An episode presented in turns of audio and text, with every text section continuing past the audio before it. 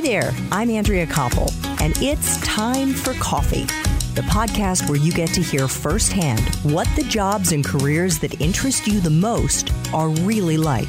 Hey there, Java junkies. Welcome to another episode of Time for Coffee. I am so thrilled you press play. And you will be too when you learn who my next guest is, especially if you're interested in the field of economics and U.S. monetary policy. But before I introduce you to Dr. Janet Yellen, I want to make sure you've signed up for the Java Junkies Journal. That's our weekly newsletter that gives you a sneak peek on the guests we're going to be featuring that week. Just head over to the Time for Coffee website at time, the number 4coffee.org, and the sign up box is right there on the homepage. Now, my brainy Java junkies, please grab your mug and take a chug of your favorite caffeinated brew, because it's time for another caffeinated career conversation. And my esteemed guest today is Dr. Janet Yellen, a distinguished fellow in residence with the Economic Studies program at the Brookings Institution and the former chair of the Board of Governors of the Federal Reserve System, serving from 2014 to 2018 as the first woman to head that institution. During her tenure, the U.S. unemployment rate dropped from 6.7% to 4.1%, reportedly in part because of Dr. Yellen's efforts to continue stimulating the economy even after unemployment fell to 5%. Prior to her appointment as chair of the Fed, Dr. Yellen served as vice chair of the Board of Governors, taking office in October 2010. Previously, she was president and chief executive officer of the Federal Reserve Bank of San Francisco. She was also chair of the White House Council of Economic Advisors under President Bill Clinton and business professor at the University of California, Berkeley Haas School of Business. Dr. Janet Yellen, welcome to Time for Coffee. Are you caffeinated and ready to go? I'm ready to go. Thank you, Andrea. It's a pleasure to be with you. Well, it is such a pleasure to be with you. And I want our Java junkies to know that I have asked you, and you said you actually are more comfortable if I call you Janet. Yes, please do. So, Janet, I would like to start by asking you about your last job Okay. when you were chairwoman of the Federal Reserve. Yes. First, for those young listeners who may not really understand what the Fed is and what it does, could you give us an overview for the layperson? You bet. The Federal Reserve does a number of different things, but they're all connected with the goal of trying to assure that we have a stable and well functioning financial system and economy. The job that most people hear about most often pertains to monetary policy. The Fed is charged with setting the levels of interest rates in the US economy with the goals of achieving low inflation and a very strong job market, the strongest that we can possibly engineer consistent with low inflation. So the committee called the Federal Open Market Committee meets eight times a year to assess economic conditions, to determine what monetary conditions, what level of interest rates they think would be appropriate to achieve these goals. Sometimes it means establishing uh, very low interest rates, as was true after the financial crisis when unemployment was very high. The objective of setting interest rates at very low levels is to make it easy for people, households, and businesses to borrow and to spend. When they do that, they create demand for goods and services throughout the economy that in turn drives businesses to hire workers and strengthens the job market. Sometimes when inflation looks like it will threaten or when the job market is very tight, it becomes appropriate to raise interest rates toward more normal levels to make sure that the economy doesn't become inflationary. But that's one job.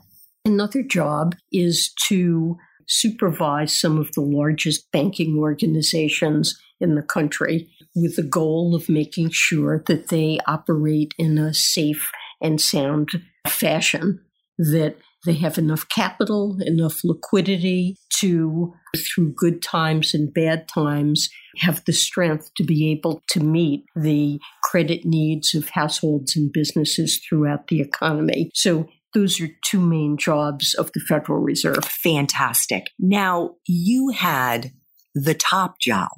I did. At the Fed for four years. You had worked there a lot longer, yes, of course. How was it different being the chairwoman and what were your responsibilities?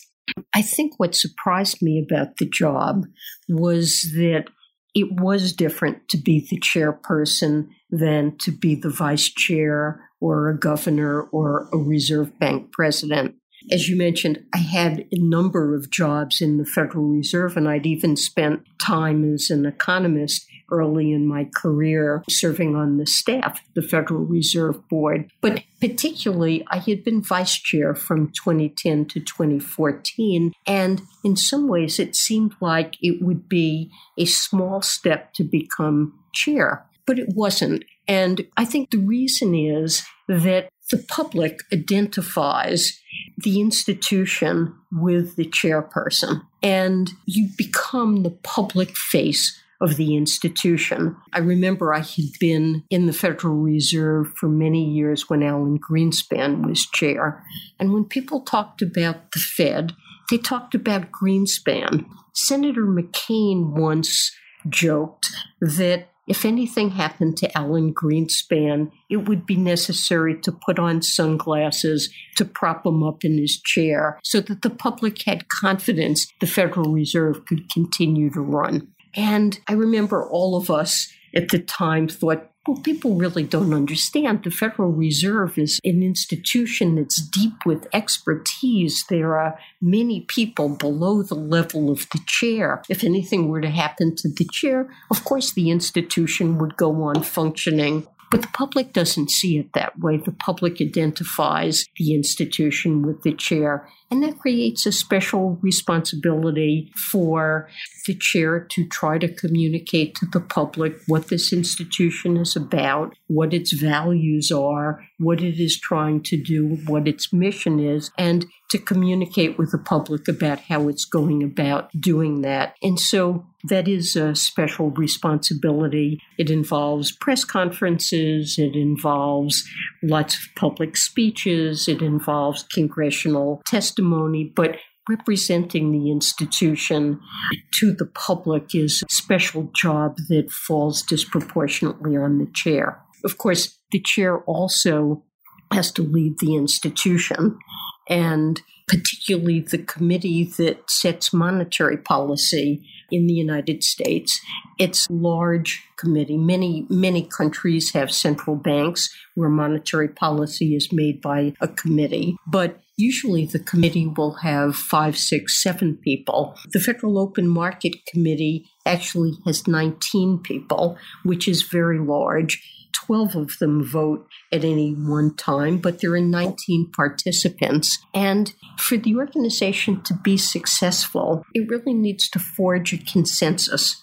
Individuals can have their own opinions, they can make speeches, they can offer their individual perspectives, but there needs to be a policy decision and there needs to be sufficient consensus behind the decision and the rationale for the decision for the institution to be effective. And so finding a way to form that consensus to get people who come from different backgrounds, bring different perspectives. That's all valuable, but they need to come together and be able to speak in a united way with something close to one voice. So that's a responsibility. Absolutely. Without going into the specifics maybe of what the policy was that you were pushing, did you have times where you didn't have unanimity of opinion where you had to work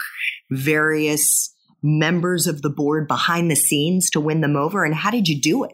So I often had to work the committee in order to bring people together to find consensus. So, particular before every policy meeting, I made it a practice the couple of days before the meeting to talk to each and every member of the committee, voting or non voting, one on one. So I felt a key requirement here is respect for individual views and listening to how people are perceiving the economy and how they think about policy. So I tried to listen carefully, both individually and in committee meetings, to the different perspectives of members. But I also tried to emphasize to create a sense of collegiality so that people appreciated that we needed to come together and find common ground in order to be successful. And I often compare the job of the chair in finding that consensus with the job that a designer would face if you had a group of individuals who, let's say, face the task of deciding what color to paint a room. And uh, imagine the designer goes around the table and asks each person in turn, What do you think is the right color to paint the room? And the first person says pink. This room would look beautiful in pink. And the next person says, baby blue. That's obviously the right choice. It goes with the furniture. It is really perfect. And you've listened to 19 people all offer their diverse views. And you might think to yourself, this is never going to work. These people don't agree on anything. But I think the trick of finding consensus is to let people see that if they can't have their first choice, there might be a second choice that they could feel comfortable with, even though it might not be as brilliant as their first choice was. So I felt my job is to make people see that off white is something that many of us could rally around. And while not as brilliant as pink or baby blue, maybe it's an acceptable choice and we can find common ground. And I often felt that that was what my job was to see we did have a place where there was common ground and we could come together at that place.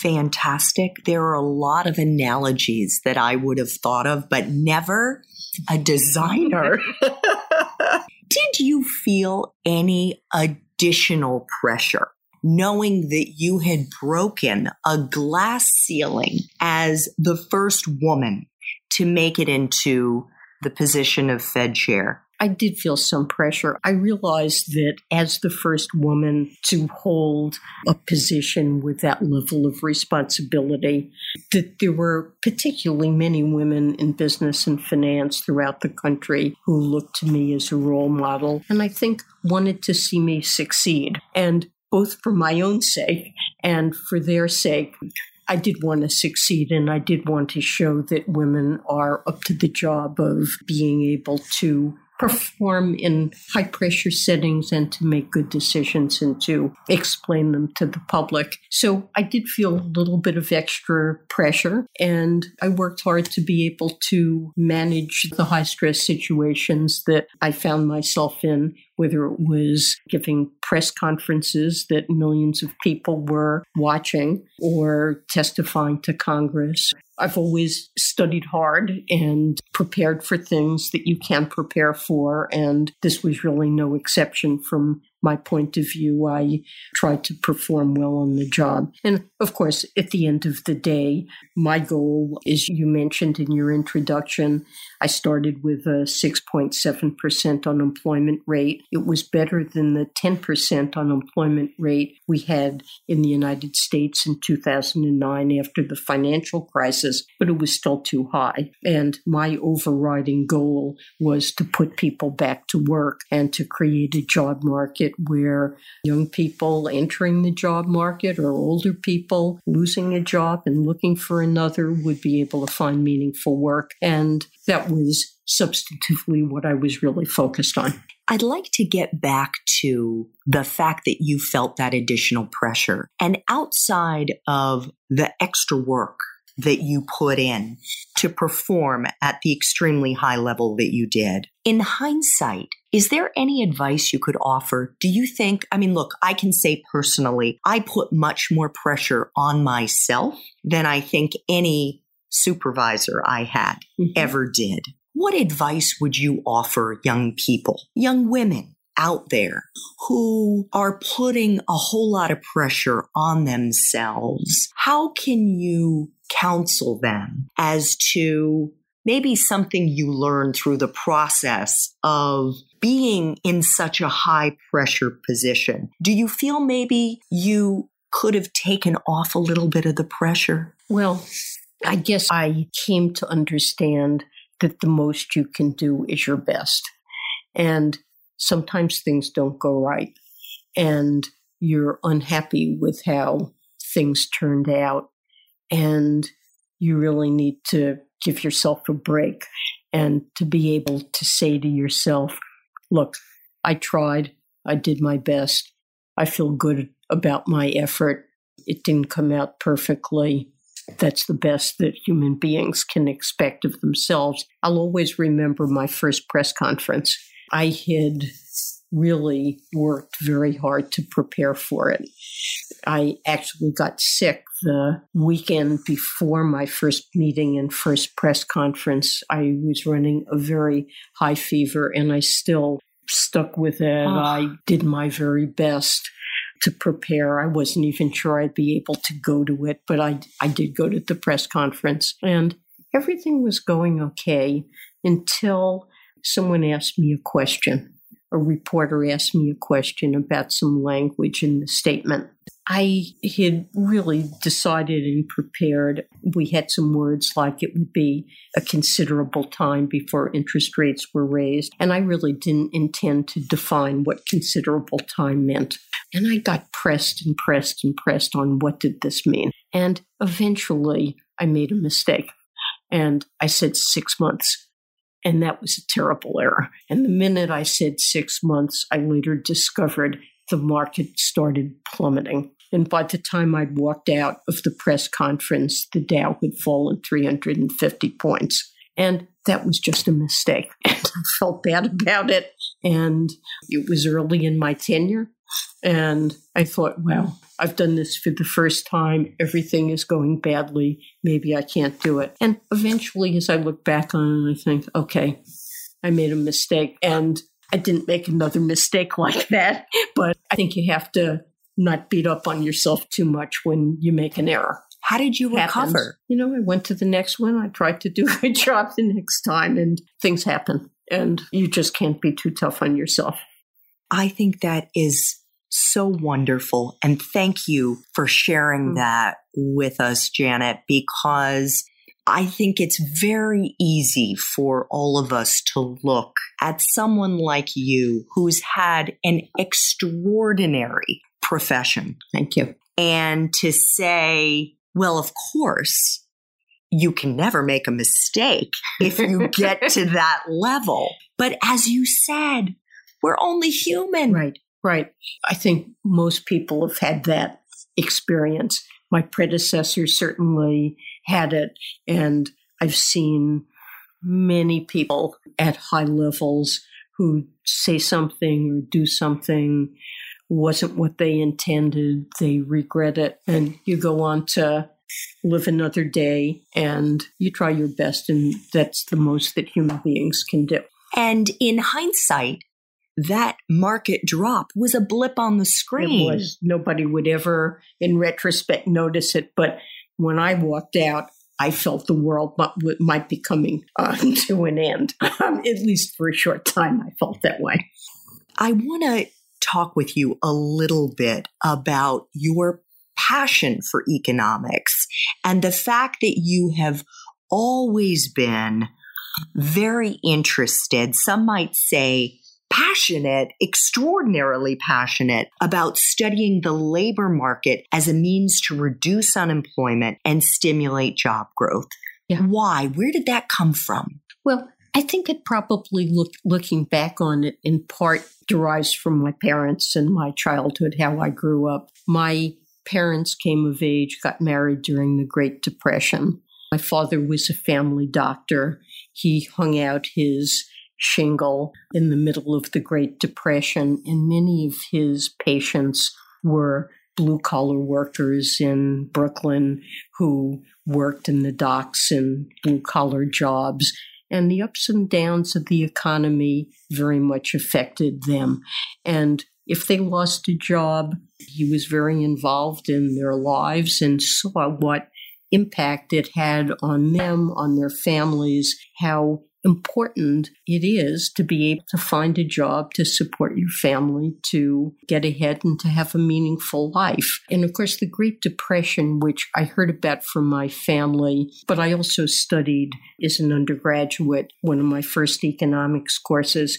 I mean, I was horrified to think of a period that lasted for many years when the unemployment rate in the United States was close to 20%, when you had such a large share of Americans who simply could not find work to put meals on the tables for their families. And to me, this seemed like a breakdown in our market system that was horrific and had terrible welfare consequences. And I learned in my early studies of economics that there were policies, particularly the Federal Reserve, monetary policy, and fiscal policies that could be put in place that would make a difference and would end periods like this. And I thought that was important. And I always wanted to have an opportunity to participate in making those policies. And during much of my career, the US economy performed very well. Starting in the mid 80s, there was a period in which unemployment was low and stable in the United States. Inflation was very low. Economists called that period the Great Moderation. It seemed as though business cycles were dead. Most people felt we could never have another situation like the Great Depression. That was something you'd learn about in textbooks, but it couldn't happen in the United States. But then we had a financial crisis.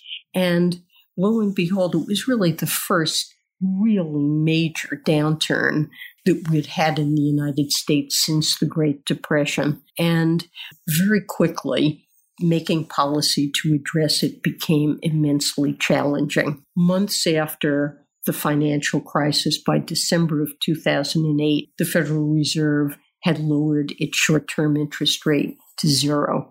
And although a few countries have taken short term interest rates into slightly negative territory, for all practical purposes, zero is as low as interest rates can go. And we'd never had a situation like that since the Great Depression.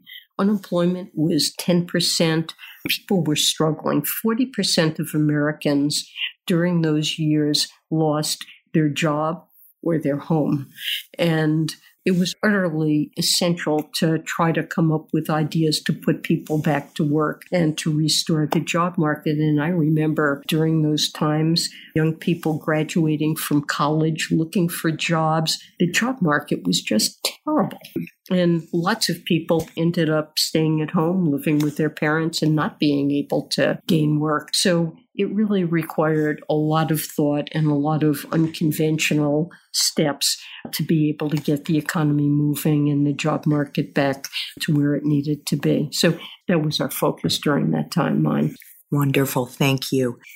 Before we get into your expertise in the field of economics, I have a couple of more timely questions to ask you. You just mentioned what it was like back in 08 for young college graduates looking at 10% unemployment out there. What words of comfort or maybe words of caution do you have about the job market that you could share with our young listeners right now who may be looking about graduating and entering the job market either this spring or later this year? What do you think they can expect in terms of the robustness of our economy? So, right now, those who are graduating and will be looking for jobs are very fortunate that they will be stepping into one of the strongest overall job markets that we've seen in the United States in decades. A very large share of American firms report that one of their biggest difficulties is an inability to find workers. And there are a lot of jobs out there. And by that, you mean white collar workers. White collar workers, particularly skilled workers, but also less skilled workers find themselves in demand. So it is a good, strong job market, but it does require skills. It does require training. And the job market has been changing over time in a way that's going to require people to keep building their skills during their careers. It's not enough when you graduate from college to say, I'm finished. I know what I need to know for the job market. It's evolving very rapidly, demanding lifelong learning, new skills.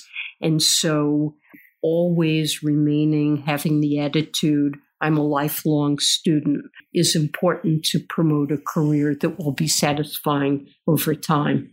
The other question that I would be remiss if I didn't ask you had to do with a story that the Washington Post reported late last year in 2018 that while you very much impressed President Trump during your interview to keep the top job at the Fed, his advisors were urging the president to nominate his own choice. And again, the Washington Post reported that the president asked his aides about whether they thought you were tall enough to keep the job. And the president suggested that because you are five foot three, which PS is only two inches shorter than well, I am. Actually, I have to tell you that that was a mistake in Wikipedia, that I'm actually only five feet zero inches. So it's a bit of an exaggeration to say that I'm five three. So the fact that you're five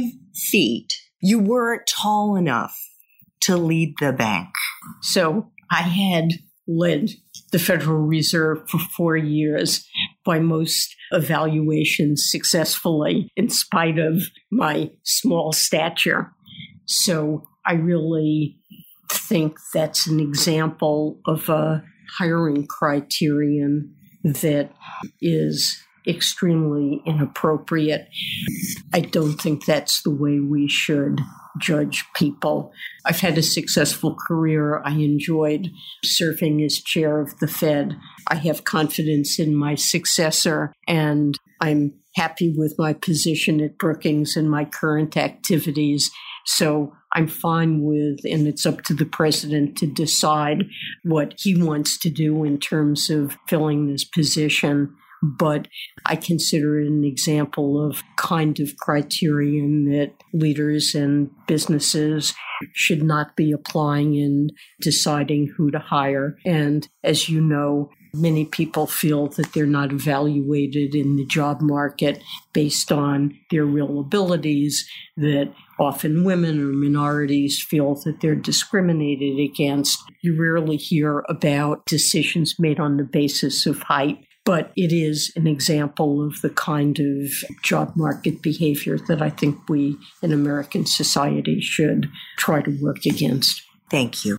So, shifting gears, I would love for you to speak to those young people who may not know yet what to major in, or who may not love what they're majoring in right now, or who may be intimidated to study economics, whether as a major or just to take a course or two in it.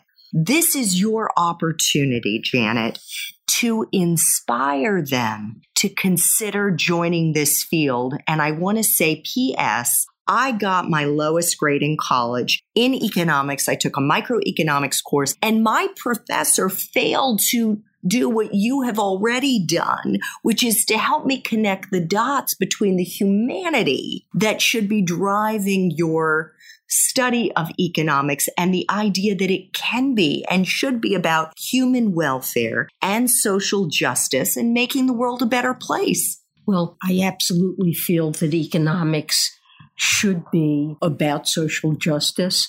It should be about how to help people and society create opportunity for people and how they can have fulfilling lives and careers.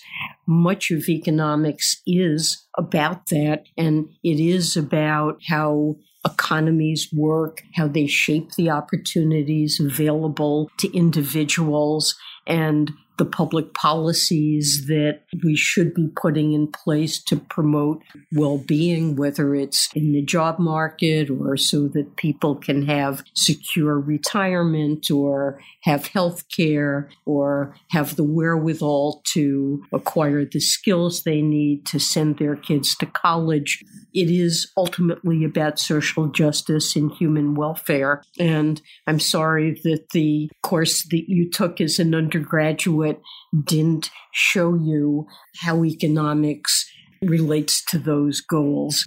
I think teaching economics in a way that develops people's analytic skills, but also reveals what economics is about and why it's important. This is something that's important to promote in teaching. I kind of think maybe I should have started with macro and then moved into the micro. maybe so. I would like to flashback to when you were an undergraduate at Brown. You didn't start out as an economics major, is that right? Well, I had some other thoughts when I enrolled. Math as a major was a possibility. I at one time thought about philosophy or chemistry, but I was fortunate. I decided to enroll in an economics course during my freshman year, and the truth is, it was love at first sight. I really liked math and analytic reasoning, but I also cared about human beings and wanted to do something that was less abstract and more connected to people's lives. And economics was that combination that I felt passionate about. Did you know what you were going to do with your degree when you graduated? I wasn't sure. I always wanted to work in a public policy job to have the opportunity to apply the economics I learned to real world policy making. So that was something that I always wanted to do. I knew that I needed to get a PhD in economics. I had no hesitation in going to graduate school, and I went to graduate school immediately. When I left graduate school, I decided, as many people do, that teaching in a university, gaining experience doing research and teaching was that is a very satisfying career in its own right. And I might have spent my entire career in academia.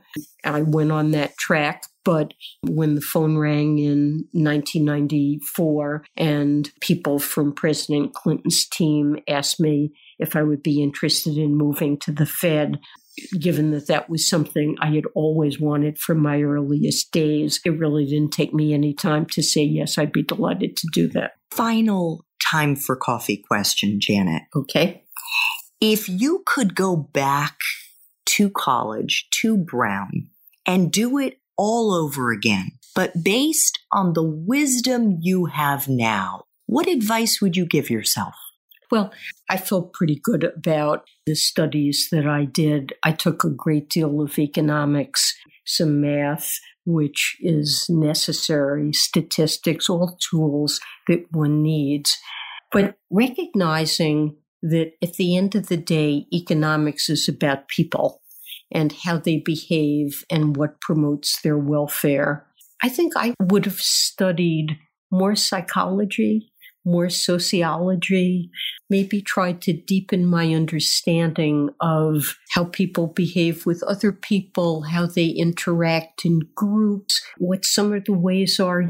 Economists often model people as though they're always rational when they make decisions and always looking ahead and thinking through every option and weighing it very carefully. But the truth is, and even some of my own research over the years has focused on the fact that people don't really make decisions that way. Often they're impulsive, often they're short sighted. They have other considerations in mind when they make decisions. And I think I would have studied along with economics more psychology, more sociology. I think all of those fields are important in understanding what makes people tick. Well, thank you so much for giving us a little bit of a window into what makes you tick. And thank you for your service. Thank you. Thank to you, this country over many, many years and for getting our economy on much sounder footing. Well, thank you. It's been a real privilege to have the opportunity to serve. And I want to thank you, Janet, for making time for coffee today with me and the Time for Coffee community. I learned a tremendous amount and I have just such profound admiration for you and for the work that you have done and will continue to do for many years. Thank you so much, Andrea. It's really been a pleasure to be with you for coffee today. Thanks so much for listening to Time for Coffee, where the professionals in the jobs that most interest you always have time to grab coffee 24 7, no matter where you live. I have one quick favor to ask you. Remember to rate, review, and subscribe to Time for Coffee. Thanks so much.